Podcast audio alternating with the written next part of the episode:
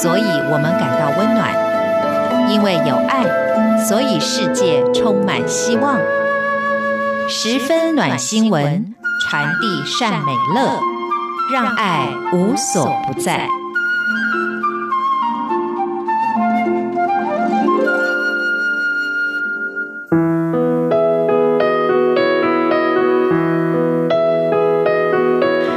朋友，欢迎您收听今天的十分暖新闻，我是朱佳琪。今天想要跟大家分享的这篇新闻是坚持九年的爱心餐。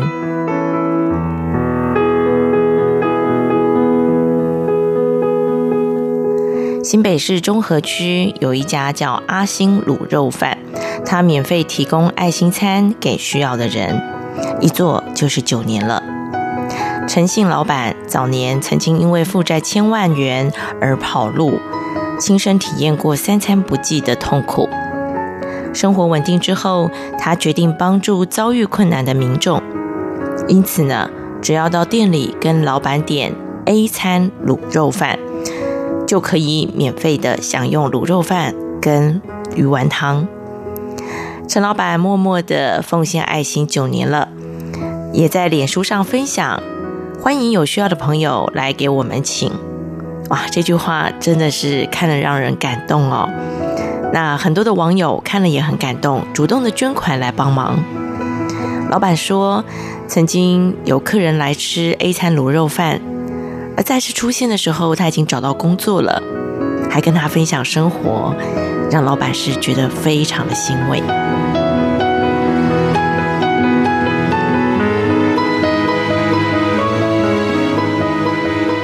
你知道，当我在念这篇新闻的时候，啊，我自己本身也是热泪盈眶，因为我觉得人啊，都有在这个生命的历程当中都有辛苦的那个阶段，谁都很难讲说，哦，我一辈子一定不可能沦落到这种境界的，怎么可能连一碗卤肉饭都吃不起？但是啊，人在低潮的时候，你又怎么知道会发生什么样的事情呢？那么。如果都没有人帮忙，也许这一关就过不了了。但是如果你身旁有些人，他愿意支持你，那么也许你过了这一关以后，真的后面就一帆风顺了。尤其刚才我念到了说，陈老板呃，他也分享了这个过程。有人的确在生命的某个历程里头，真的连一碗饭都吃不起，他来吃了这个 A 餐，哎，但后来。他度过了这一关，他就找到工作了。那你说，陈老板在这个客人的生命历程当中，他是不是扮演了一个非常重要的角色？而且我绝对相信，在未来，这个客人他如果再遇到有需要帮忙的他者的时候，他也一定会伸出援手。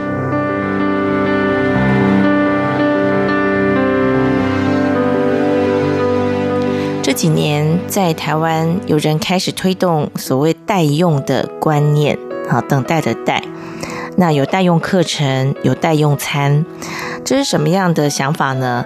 其实代用课程哦，我们先讲这个课程的部分。它的概念是源自于意大利的代用咖啡。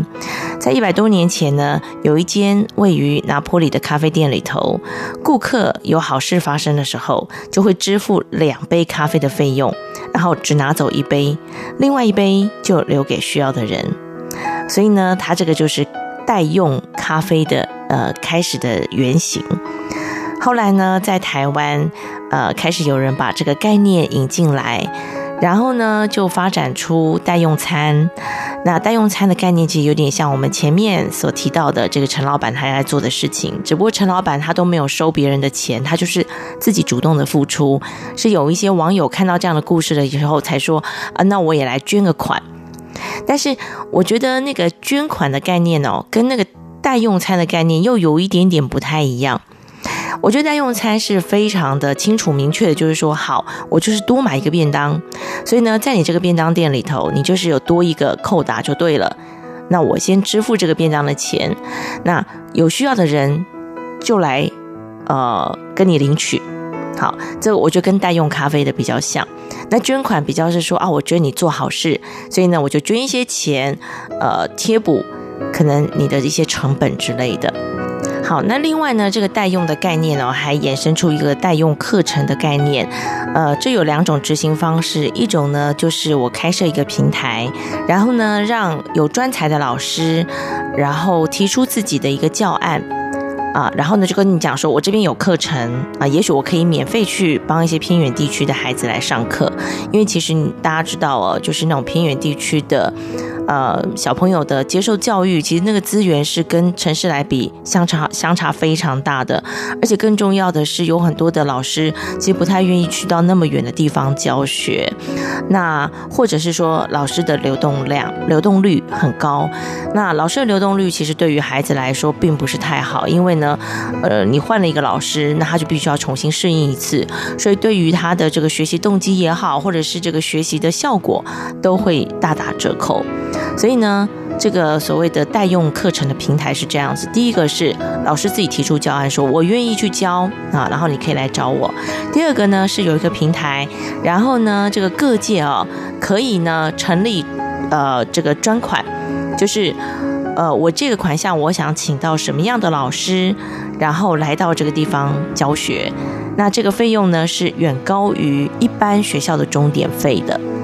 所以，呃，我觉得这样子一个代用课程哦，其实虽然好像跟捐款差不多，但是我觉得那个出发点其实是不太一样的。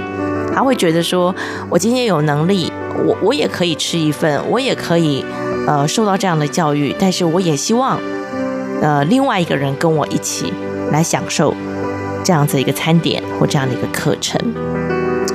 好，所以这是呢由这个陈老板的卤肉饭。让我延伸出想到这个代用的概念，其实蛮好的。而且我发现现在台湾有越来越多的这种小吃店，也开始来响应这个代用的概念哦。所以我们看到这些店家前面都会贴一个，就是本店提供代用餐，欢迎有需要的朋友来享用。嗯，我觉得这也是台湾人情味的一种展现了。那其实真的有句话说：“助人为快乐之本。”虽然我们不知道我们这个代用餐它帮助了谁，但是我们知道这是一个会传染的温暖的行径啊、呃，所以呢，就像我们在每一次的十分暖新闻里头跟大家所分享的，那个其实也都是一个温暖能量的一个传递哦。那。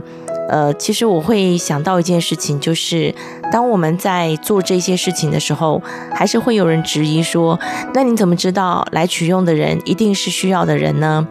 就像呃，过去啊，曾经呃，台湾有一个还不错的想法，就是说，呃，一些家里比较贫穷的孩子，他下了课之后，可以到这个便利商店啊，然后呢，免费的去享用一些点心。那有些人就会讲说，那你怎么知道他一定要符合，他一定是符合需求的人呢？我们是不是需要一些什么证件来证明呢？但是也当然有人就提出来说，你要他去证明他是，呃，收入收入比较低的这个家庭，这对于孩子来说是一个伤害耶。我想这样的讨论在每一次。呃，想要执行一些什么样的福利方案的时候，都一定会出现。当然，我觉得这是两难呐。你怎么让这个所谓的福利的这些经费不会被滥用？怎么帮助到真正需要帮助的人？这的确需要一些智慧，然后需要一些好的制度。但是呢，如果有一些是我们举手之劳可以帮得到的，也许我们就不需要想太多。就像，嗯，有些在呃路上。流浪的朋友，或者是在销售一些啊、卫生纸啊、抹布啊这些生活用品的朋友，当然也曾经被揭发说后面是不是有什么样的集团。但是我们也曾经看到有些媒体去采访这些呃销售的这些残障朋友，他们就说啊，这就真的说我们自己去批货啊，然后大家都因为警戒性很高，我们也都卖不太出去。其实看了也是令人难过。嗯，所以呢，我觉得啦，就是如果。有些的帮忙只是举手之劳，那我们也就别想太多。无论如何，这个善的能量传递出去，它是会巡回的。我希望我们都能够有这颗温暖的心。今天就跟大家分享到这喽，我们下个礼拜同一时间空中再会。